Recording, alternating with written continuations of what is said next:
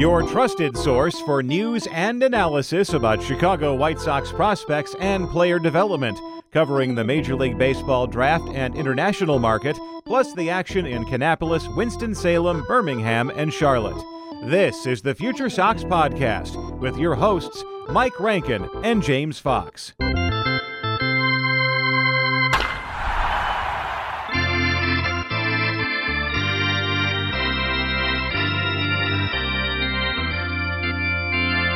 And welcome to another episode of the Future Sox podcast. My name is Mike Rankin. I'm your host, James Fox, alongside us. Welcome back to Jack McMullen. It is so good to talk to you again.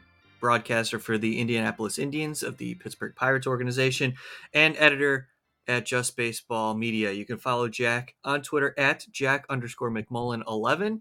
I know you're a White Sox fan, but the fact that you're participating so closely within an organization that has a lot of talent uh, in especially in I guess where you're broadcasting now. I, I, love the idea of breaking down the modern athlete. So I'd love to begin there. Just your opinion of it. Well, first, actually, let me ask you this. How long has it been for you broadcasting just in general and now with the AAA uh, affiliate of the Pittsburgh Pirates? Yeah, well, thank you guys for having me. And it's nice because I think this is what appearance three now. So I'm, I'm recurring guest. It's really exciting stuff um, with you guys at least. So yeah, I've been. Let's see. It was I, I was out on the Cape in terms of baseball. Um, I was out in the Cape Cod Baseball League, which is a collegiate summer league. You know, cream of the crop when it comes to college players that are not draft eligible. I was there in 2018. Uh, 2019, between my junior and senior year of college, I was with the Nats short season affiliate in Auburn, New York, the Auburn Doubledays um, closest minor league team to Cooperstown, hence Doubledays. Um, 2020, I was supposed to be with the Fort Wayne Tin Caps, which was the Padres High A. Um, but then, like that pandemic type thing occurred, so 2020 was no more. Uh, 2020 was for real. Part of my uh, part of my duties with Fort Wayne was taking the COVID test to the local FedEx to be shipped out to the minor league testing facility and then uh, 2022 started doing uh, Indianapolis Indian stuff, and now year two with them. That's, I mean, uh, a life of a broadcaster. It's fantastic, and you're having a lot of success with just baseball as well.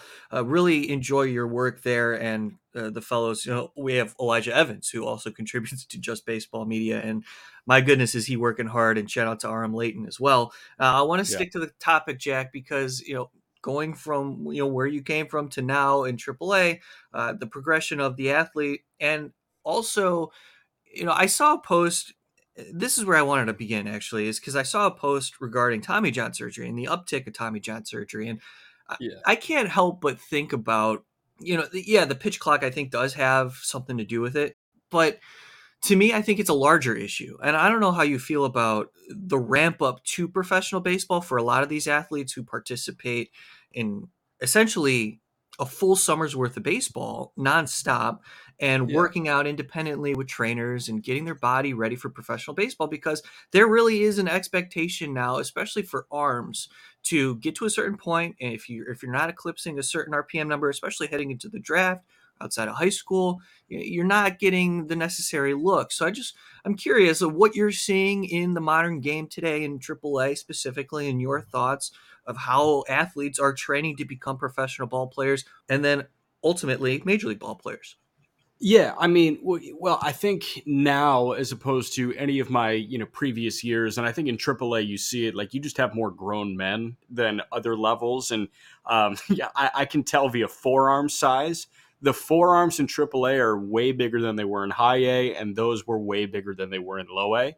Um, and, and dude, like it's just X amount of years in a professional weight room. But going to the Tommy John point, yeah, I, I dove into that after McClanahan um, was set to undergo his second when that was officially announced. And um, we're lucky to have Walker Buehler on the Just Baseball show mm-hmm. every Monday. And, you know, this came about because he was kind of sitting there with nothing to do and he wanted to start podcasting because he underwent his second Tommy John surgery last August. And, and thankfully, Walker is on his way back. And it sounds like um, he could be a candidate to start games for the Dodgers before the postseason begins. But you know that the McClanahan one kind of got me thinking, especially after Degrom went down with his second Tommy John. I was like, okay, how apparent is this becoming? And the answer is very. And I hear you on the pitch clock thing. It could have a little impact on it. I don't think there's much. I understand, you know, recovery time, all that. Um, but on a pitch by pitch basis, I'm not sure. I, I think it stems from this. You mentioned you want to see a certain number on the radar gun or a certain number uh, in terms of spin, RPMs, revolutions per minute on the Rapsodo. Um, how do you get that? You get that by throwing the crap out of right, the ball. exactly. And how do you throw the crap out of the ball? You put your entire intent and and physical will into each pitch. And the the guys that I named that have undergone multiple UCL reconstructions um, on on the show last week were McClanahan, Buehler, Degrom, um, Drew Rasmussen had two in college and an internal brace done. Lance McCullers had flexor tendon surgery. Dustin May had flexor tendon surgery. Um, and I think there were a couple others. But note all those guys are among the hardest throwers in baseball. They're all sitting 95 plus. Mm-hmm. Like, and, and McCullers, I mean, he's snapping curveballs off eh, like left and right. So I think the era of guys that are sitting 89 to 91 that are pacing themselves over 220 innings is long gone.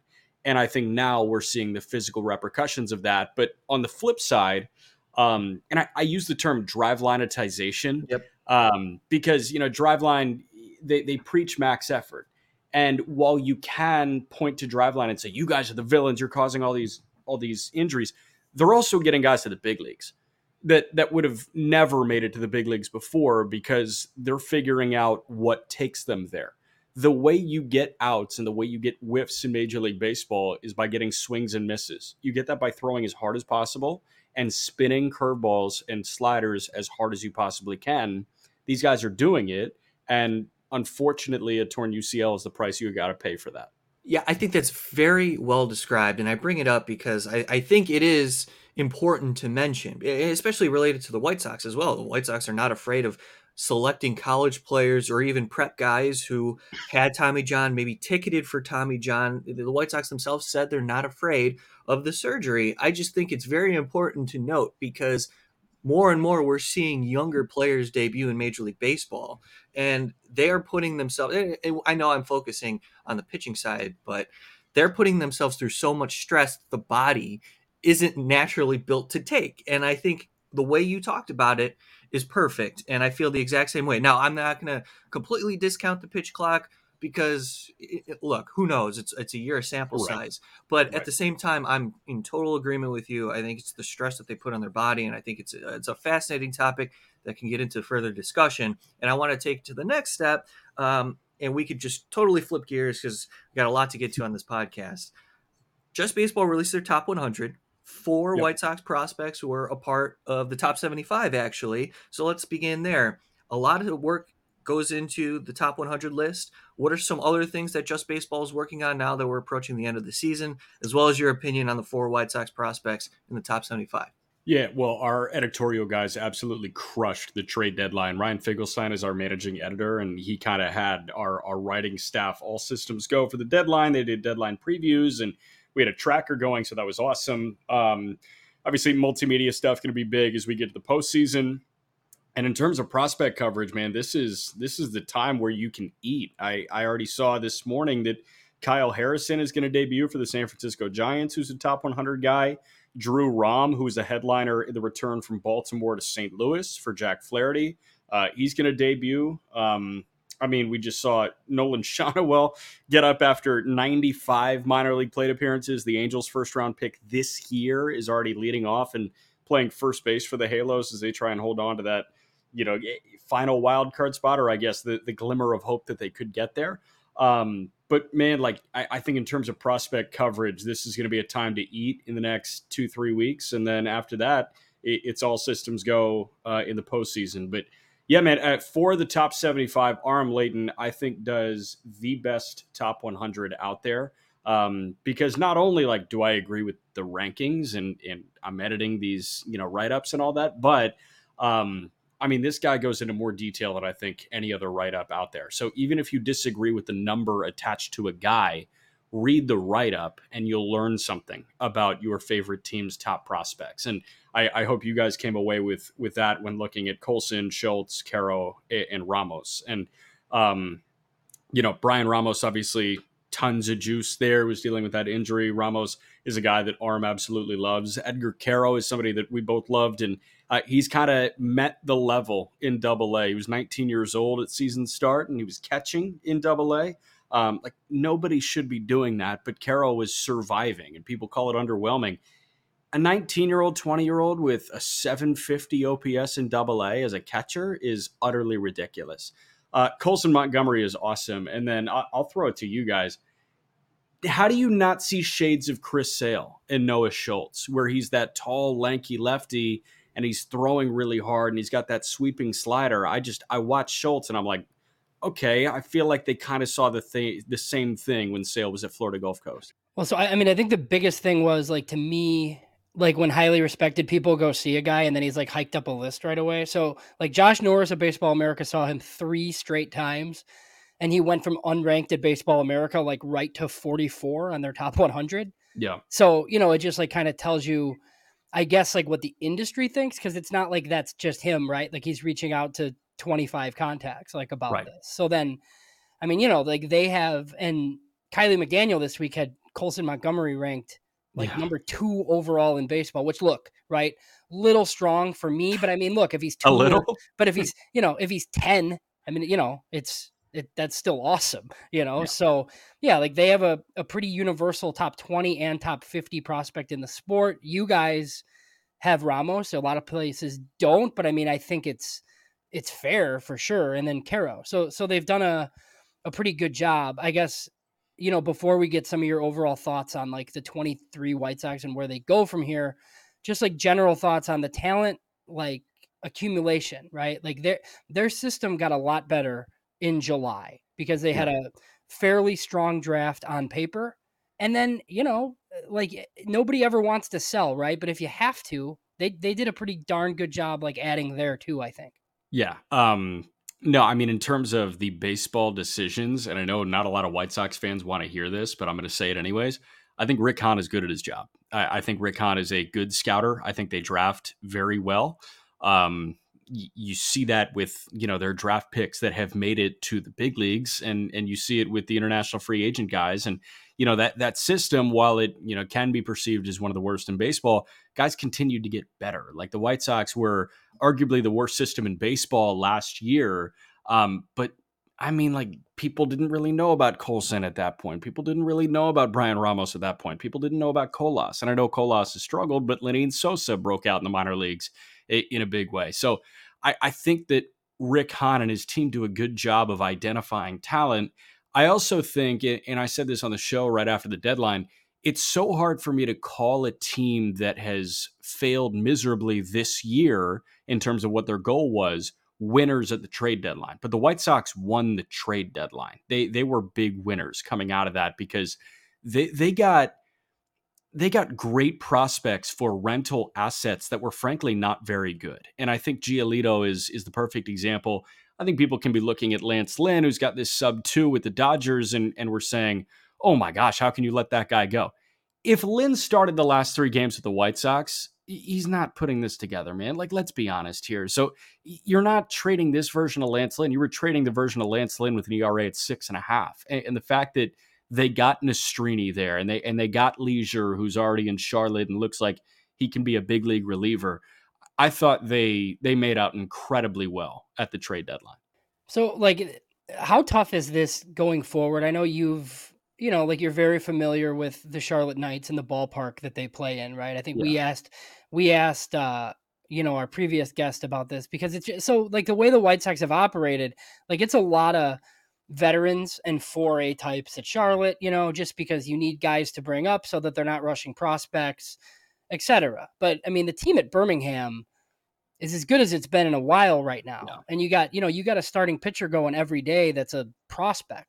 Yeah. Well, th- those guys are going to probably have to pitch in Charlotte next year. How do you like with your experience, right? Like I don't really care that much about ERAs in Charlotte if like other stuff is happening like on a development track but it's going to be tough i think for fans to see like these top pitching prospects that are supposed to be in the big leagues at some point like with the numbers that they're probably going to put up in that ballpark in Charlotte. So how how do you think like we should approach that? Yeah, I, I think context is so important with Charlotte and with pitchers in Charlotte and with hitters in Charlotte. I think Lenyn Sosa has 17 pumps this year. He like you can't dream on 17 homers at the big league level for Lenyn Sosa, but that place is a bandbox. Um, you know, I, I think you have to look at it in a similar fashion to how West Coast teams look at their PCL affiliates in the Pacific Coast League. Like Jo Adell hit a ball 514 feet. He's going to hit a ball 470 in the big leagues, but it's not going to go 514.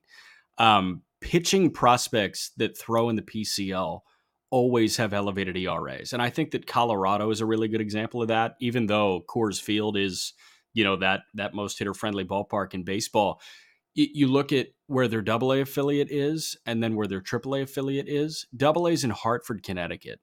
You know, it's it's your northeast summer. The air's humid. It's it, the ball doesn't really fly there.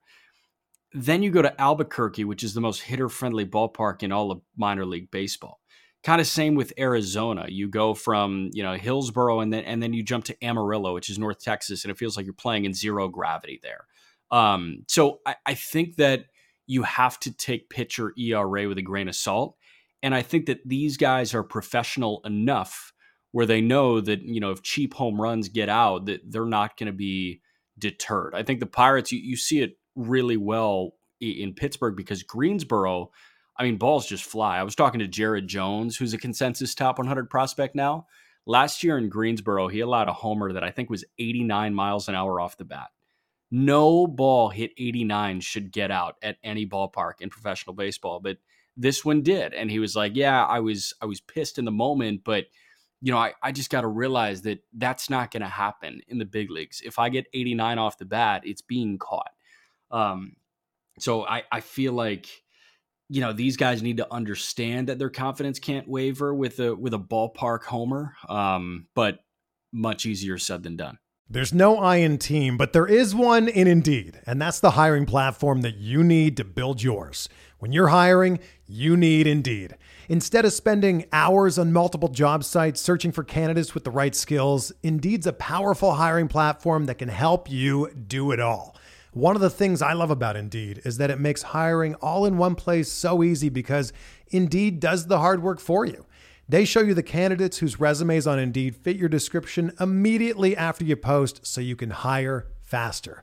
Join more than 3 million businesses worldwide that use Indeed to hire great talent fast. Start hiring now with a $75 sponsored job credit to upgrade your job post at Indeed.com slash BlueWire Sports. Offer good for a limited time. Claim your $75 credit now at Indeed.com slash BlueWire Sports. That's Indeed.com slash BlueWire Sports and support the show by saying that you heard it on this podcast.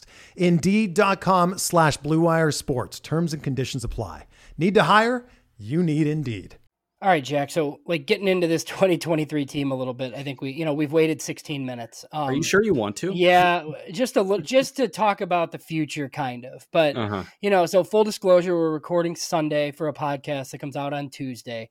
Bob Nightingale's, you know, early morning report from USA Today says the Chicago White Sox are conducting a series of internal interviews to determine whether dramatic changes are needed inside the front office or the coaching staff. This has been one of the most disappointing and painful seasons in Chairman Jeremy, Jerry Reinsdorf's tenure. Then he throws in there that Rick Hahn has a year left on his deal and Pedro Grifol has two. What does this mean? I don't know. I know. I mean, it's so hard to kind of palate there. Um, it would suck if Grifol was one and done because um, I think that's a guy that you know is not is not misunderstood. Obviously, like there are there are things that he could have handled better this year, um, but I, that guy just came into a brutal, brutal situation.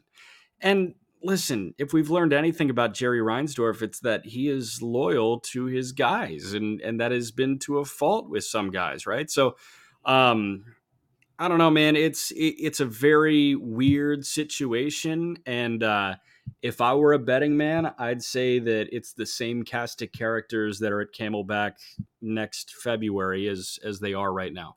Yeah, and I think it's fair, just based on history and also the point, the way that baseball works and the way that the White Sox organization is heading. I think it's headed in a positive direction, thanks in large part to Mike Shirley and the front office's ability to draft and identify prospects in trade acquisitions. And that's where I want to go to now, Jack, because I think when we're looking ahead, I can't help but skip 2024 and look at 2025 mm-hmm. because I think the plan, if the White Sox want to stay conservative in their budget, not really invest a lot in their payroll, look, they're going to have to fill the rotation out somehow in 2024.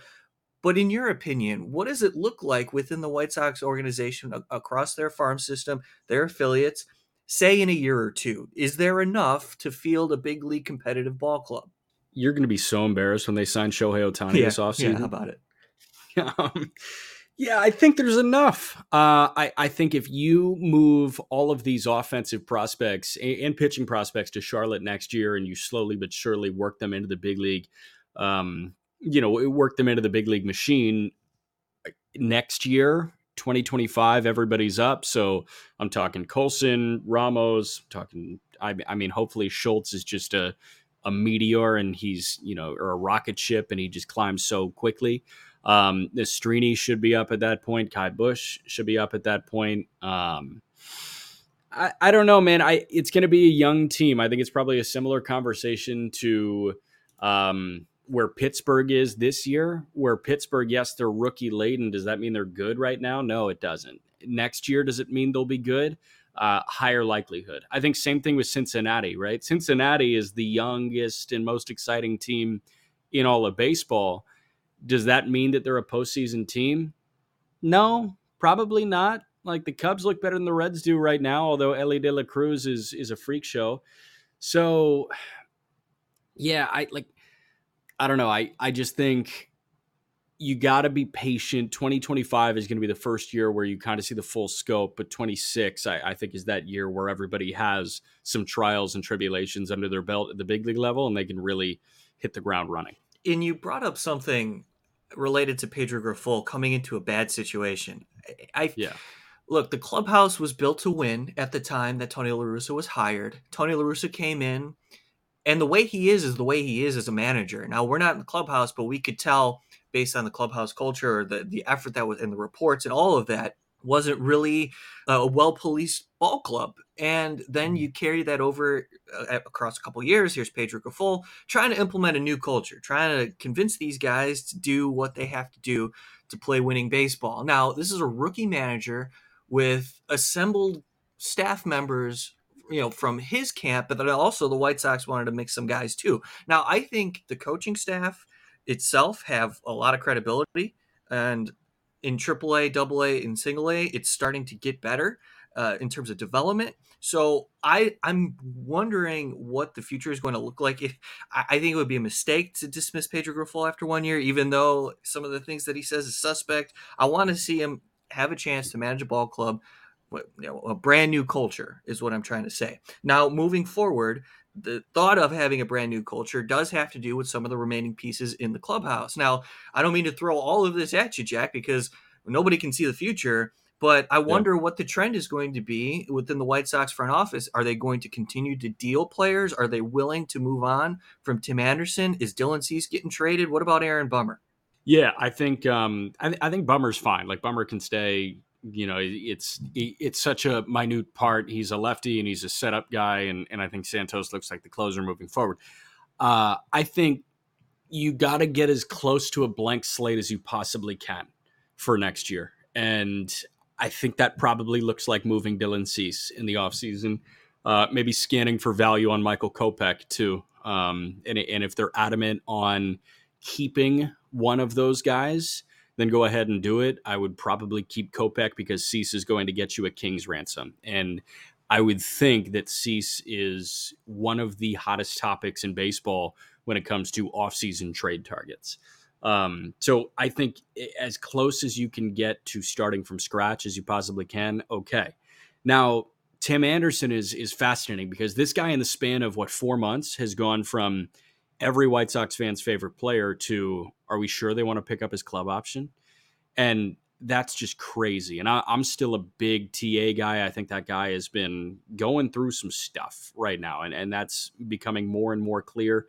Um, I read the I read the TA Yasmani Grandal thing, And if everything is as true as it was, you know, written or tweeted, um, I think I'm on TA's side there because he was trying to show leadership qualities. My thing is, you know, how big is this rift? How many how many players does this rift involve? Um, if it's if it's a bunch and it's a lost cause, I have no idea how you go about it. But they're in, I think, as as brutal a spot as as any team in baseball right now. Looking at 2024, the other thing is like this team has just stunk on the field this year, and, and I I grabbed some numbers this morning because I was just fascinated to find it, and, and these were the ones that jumped out. Highest chase rate as a team in all of baseball second lowest cumulative war of any offense in baseball, only ahead of Colorado. They're 25th out of 30 in cumulative war from the pitching staff. If you take out Luis Robert, the roster for the White Sox has a negative 1.6 F4 in terms of offensive players. You factor in Jake Burger when he was with the White Sox, everybody aside from Luis Robert on the hitting side has combined for a 0.2 war this team's just been bad. And if there's a rift within the clubhouse with a bad team, you're in a really bad situation. Yeah, and all that that you just mentioned is what with a six and a half war center fielder that's going to get MVP votes. It's exactly. Pretty, it's you know like it's it's crazy. So just like the rest of the season, then I mean, obviously, look like at this point, like I'm just kind of checking in. Like I said today, like Lenyn Sosa's not playing, which doesn't really make any sense to me, and he might be just a utility guy, but let's find out. I think at yeah. this point, um, just as far like, what do you think? And look, nobody, everybody kind of bemoans like the tanking thing, right? But I think like at this point, I think it behooves them to maybe be as bad as possible, and they might be. So I just I think those top three lottery odds are a little bit important at this point. What are your thoughts on that? Yeah, I think so too. I'm a sicko, so I'll tune in to Honeywell and Touki Toussaint, um, and if Patino or Deivi Garcia get a shot, I, am going to do that because I, for some reason, romanticized the 2019 Top 100, and all four yeah, you and, guys were there. You and Ken Williams. Yes. Yes, That's exactly. I'm a huge fan. Travis Swaggerty too. So Swaggerty's a great dude, and and he's going to be a great addition uh, to the White Sox. I was sad to see him leave the Pirates organization, but in terms of like what's actually on the big league roster right now, uh, I'm watching Colas, I'm watching Vaughn, uh, Lenyn Sosa, I guess Carlos Perez too. Um, I'd be curious to see if they can work in Korey Lee or Adam Hackenberg to the fold at all. And Hackenberg is a guy that like really interests me. I know he's not performing too too well in Charlotte right now, but I think the White Sox are in a see what you got phase right now, and and let's see what you got in Adam Hackenberg you know, I think something that's been a little bit polarizing, and I know you were, I don't know if you and Aram were sitting next to each other when you guys were doing the trade deadline show, but you were obviously speaking to each other. How was it like being near him when the Jake Burger Jake Eder trade happened? And then I guess like your initial thoughts on it and just like the overall reaction to it. I feel like there was, you know, there were a lot of people that just like didn't really understand what the White Sox were doing and why. And I kind of liked it right away. Yeah, so he hated it. I liked it. Um, and now I think we're both regressing a little bit more towards the middle. I think Jake Berger like, okay, Burger is a one year breakout. He's on a big time power surge. Is this Luke Voit 2.0? Uh, is the question that Marlins fans were asking, especially when they were hugging on to Jake Eder through Tommy John recovery. And the answer is no. Like, he's not Luke Voit 2.0. And I think he's proved to be more than that. And, you know, you guys, I have watched Jake Burger enough at third base to know that he can absolutely get by at third base. Um, Burger also had a ton of control. You think about what happened with the Yankees and Cubs last year. The Yankees acquired Scott Effross, who was a breakout reliever, for Hayden Wesneski, who was a borderline top 100 prospect in baseball coming into the year. So that's the cost of a guy with control. Burger doesn't hit arbitration for two more years. Eder was the cost in a one for one type deal. So not only did I think it was a fair deal, I liked it for the White Sox. I didn't think that it was a slam dunk home run win right away, but um, man, you get a, a really talented left-handed pitching prospect and somebody that you know some outlets were considering a border t- borderline top 100 guy. So the, the fact that you can get that for a breakout is awesome. Now, was Burger the most likable player this year for the White Sox? Yes, he was. Does it stink to see a likable player go? Yes, it does. But Jake Burger, judging off media availability in Miami, seems a lot happier, and I'm happy for him. And Eder, man, the fact that you were able to to grab a guy that looks like a future piece in your rotation for somebody you weren't banking on anything for preseason was was massive. So to me, like just it seems like the White Sox just decided that they couldn't have Jake Burger and Eloy Jimenez, and they chose Eloy. Or look, maybe you know, maybe Jake Eder was offered up for Burger and they didn't get their price for Eloy, whatever, right? But yeah.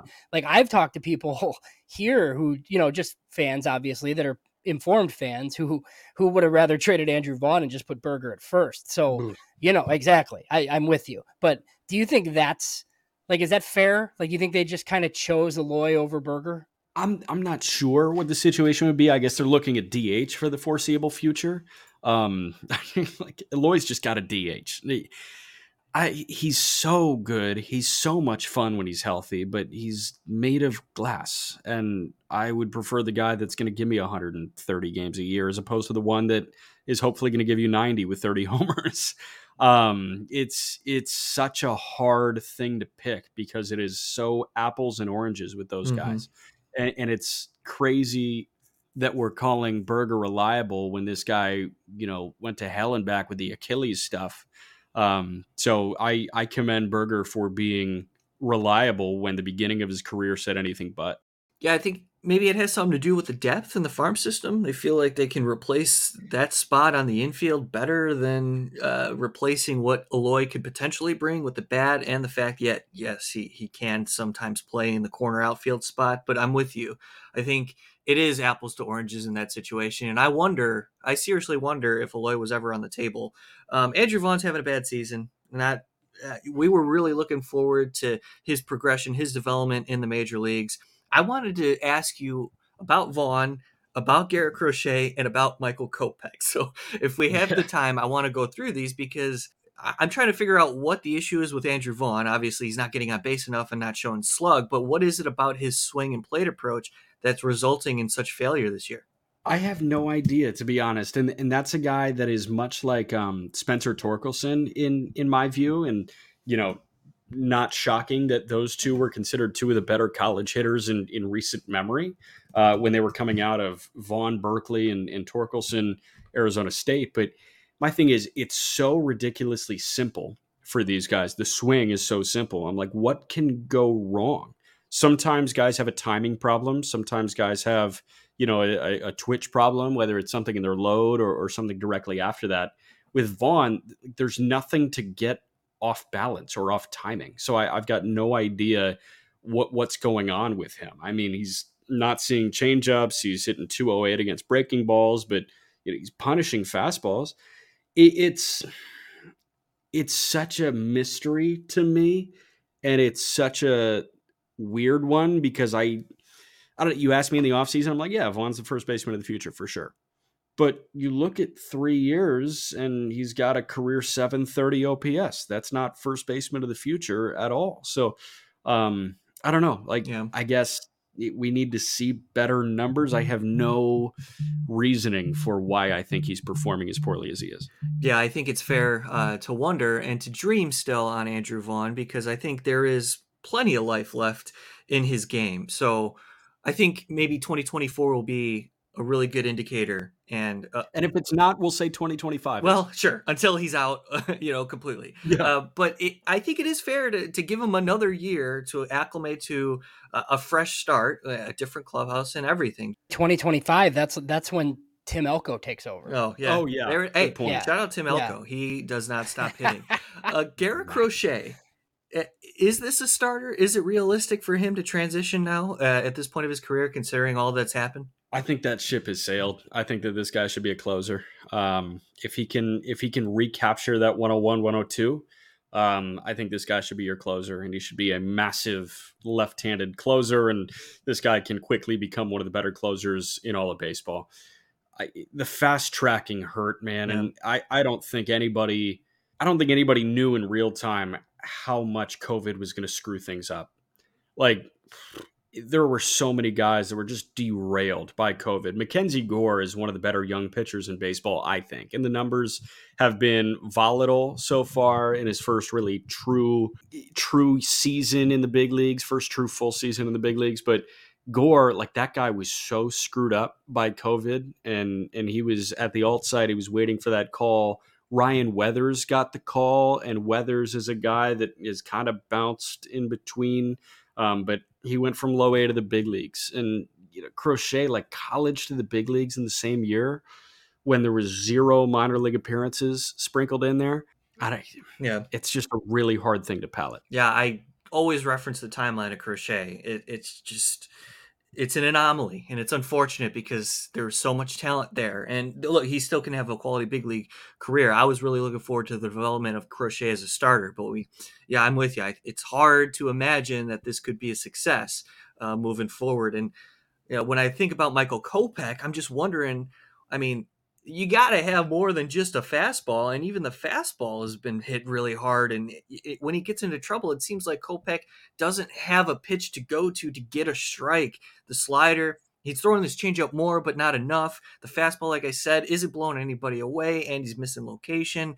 What's your opinion on Michael Kopech's career? Because it seemed to me when the White Sox acquired him, he had ace potential, but now we're starting to see a guy who really labors in every start. Yeah, I've got no idea what what happened with Kopech because Kopech was a physical freak and he was you know like Michael Kopech shirtless was a Google search when he was traded for, to the White Sox because he was like that minor leaguer that you know was like carved out of granite and it was amazing you know to see his physique uh, and I mean that was a huge guy that threw a ball 105 miles an hour when he was a Red Sox farmhand you ask where that went and like where that physical specimen went and and I've got no idea. Obviously, he was dealing with a bunch of stuff during 2020 and went through a divorce as well, but I mean, this guy came out of that and in 21 was awesome in that swingman role. Last year, starting games, he was solid. Like people forget he was a mid threes last year. The problem with this year is the home runs and the walks. And I think that those kind of work hand in hand. The walks, you're missing the strike zone the home runs when you're within the strike zone, it's center cut. So you've got the diminished fastball, you've got the subdued breaking stuff. And when you're not finding the corners, when you're not finding the outer thirds of the zone and you're leaving things middle middle, it's going to be bombs away. And so far this year, it's been bombs away against Kopech. Confidence has probably taken a nosedive, and he's nibbling, which in turn leads the American League in walks. So what what are you looking forward to? I guess personally, the the rest of the year. Who do you uh, have coming through Indianapolis to close out this thing? Man, I'm hoping Livvy Dunne's boyfriend. Um, that would be pretty cool if Paul Skenes made his way. Um, I have no idea if he will, though. Uh, we've got Pete Crow-Armstrong in Iowa coming this next week, which is going to be really cool. Jared Jones is a guy that I, I've kind of fallen in love with watching him pitch. He's six foot, probably 180 pounds dripping wet. And he was a two way recruit to Texas. Pirates signed him in the second round in 20. But when he was that two way recruit, it was as a power hitting corner outfielder at six foot 180. And he throws 99 and he rips off 95 mile an hour cutters. And I asked him, I was like, dude, where did this come from? Like you play baseball like you're 6'6, 250, but you're six foot 180. And I loved how pure his answer was and he was like, dude, I've been asking that question my entire life. I have no idea. I guess I'm a really good rotational athlete. I'm not sure. So somebody like that, that just has abilities that transcend their frame, I, am fascinated by. Um, but man, I'm looking forward to the postseason too. At the, at the big league level, it's going to be really cool. And unfortunately, the White Sox won't be there, but um, I think Atlanta's a wagon. I, I'm curious to see who can take down Atlanta, if anybody. Well, but I feel like maybe, you know, maybe the vision of the the Pirates getting there, like people might have laughed about even at the beginning of this season. But I but I think like some of their plan here has come into focus a little bit. And look, like you led off this show with us like talking about pitching, and there's lots of teams who won't take pitching in the top five, right? And we had all these discussions leading up to the draft. But then I think the bottom line was like, if you're the Pittsburgh Pirates, how else can you acquire a Paul Skenes? And it just seems like that's the decision they made. And if this guy is as good as like a lot of people think he is, like in the division they play in, like I, I think they have a chance. I, I loved that pick. I, I at the beginning, I was like, why didn't you go Crews or Langford? And then when they, as it kind of settled with me, I was like, this makes a ton of sense because you can take a need based guy if you were taking one of those three college guys. Now, if they took Max Clark, I'd be like, what are you, what are we doing here? But um, the reality is with Crews, they signed Reynolds long term. The reality is with Langford, Henry Davis looks like a, a right fielder moving forward, and Endy Rodriguez is going to be the catcher. So, what were you almost lacking, or what did you not have on the big league roster? And, and I think the answer is a true ace. And yeah, I know Mitch Keller was an all star this year. Keller was their opening day starter this year. He'll be the opening day starter again next year. But I, I mean, Skenes has so much more ability than Keller does. Um, and, and Keller's good, but Skenes can be a Cy Young winner. Keller, I don't think can. So I, I think it's really cool how they're going about it. And I think the Pirates are, um, based on what I've read, the consensus number two farm system in baseball. So I've been really lucky to kind of see that thing, you know, transform into what it is and, and see those guys in, in finishing school that is AAA and get to the big leagues man, Mitch Keller has had a massive one year leap from last year to this year. It's really fun to see. Last one, but even then, like a, a, weird dip the last couple of starts. Yep, like yep. he had a good start yesterday. He punched out 12 on Saturday, but I mean, before that, he was sporting like a six ERA in his last five, six starts. So it, it's so touch and feel with him mm-hmm. versus Skenes. Like 99 is going to be there every day unless something is physically wrong. Yeah, coming out of the All Star break, Keller did have stretches um, of struggling. But uh, last one for you, Jack. Last one. You're in AAA, yep. broadcasting AAA games. What's the automated strike zone like? How has that experiment gone? Have the players responded well to it? What's the pace like? Yeah, so uh, I don't like the full ABS system that we get Tuesday through Thursday, um, which is umpire wears an earpiece and within half a second he's relayed um, whether it's a ball or a strike. Um, I haven't asked an umpire, but I assume it's a Siri type voice that says ball or strike.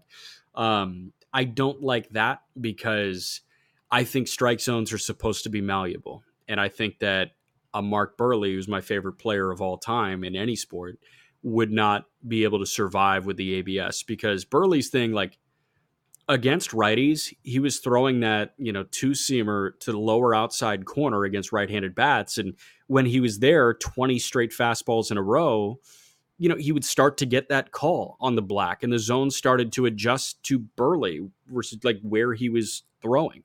Um, that doesn't happen with the ABS system. So I, I think that, you know, pitchers' pitches are non existent with that full ABS system. I really like the challenge system.